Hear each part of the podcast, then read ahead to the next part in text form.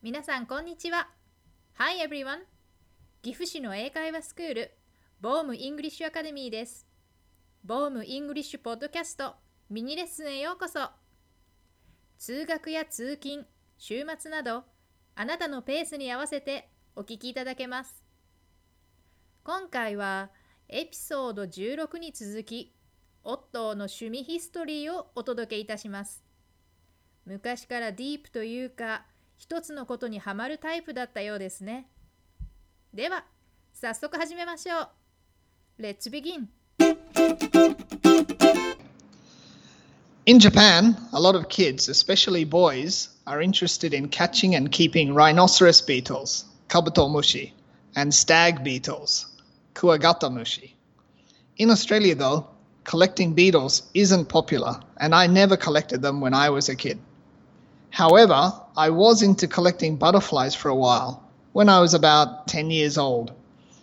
I don't remember exactly when or how I got into it, but my house had a big yard with trees and bushes and flowers, so I guess I noticed all the different types of butterflies which came through, and I guess that got me interested. What I do remember is my mum encouraging me in this new hobby and helping me to research the best way to catch, kill, and display my butterflies.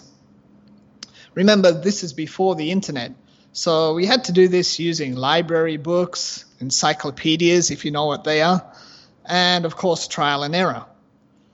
Oh, and my dad made me a big butterfly net, which I thought was fantastic. Looking back now, I wonder if they were just desperate for me to stop collecting kiss cards and find a new, nicer hobby. Anyway, I really enjoyed keeping an eye out for butterflies that I didn't have in my collection. Little by little, I learned which butterflies preferred which flowers, their flying habits, and even what time of day they were likely to be seen. So it was a real learning experience. I had special flat cardboard boxes with clear tops, which I kept them in. Unfortunately, even though I put mothballs, bo chuzai in Japanese, even though I put them in the boxes, my butterflies eventually became damaged and rotten. So after a couple of years, unfortunately, I had to throw them away. So that was the end of that hobby. Although when I came to Japan as an adult, I noticed various butterflies that I had never seen when I was growing up and collecting butterflies in Australia. And then I went to Okinawa, and wow, I saw some really impressive butterflies there especially the big black swallowtails. They were really amazing. So that reignited my interest in butterflies. And I also have a friend, a Japanese friend, who collects butterflies. So whenever I go to Okinawa or somewhere and I see an unusual or pretty butterfly, I paint a picture of it on a postcard and I send it to him. Later, he replies to me to say thank you and he tells me the name of that butterfly and some information about it, which is really nice. So, yeah, although I don't collect butterflies anymore, I definitely still get a kick out of spotting new or unusual ones. And who knows, maybe one of my three kids will want to start a butterfly collection one day.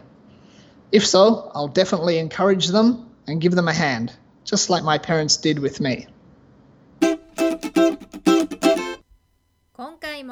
ボームイングリッシュポッドキャストを聞いていただきありがとうございました。Actually, some years ago, I got a beautiful butterfly ornament for my birthday from Otto. It's still good. See you next time. Bye!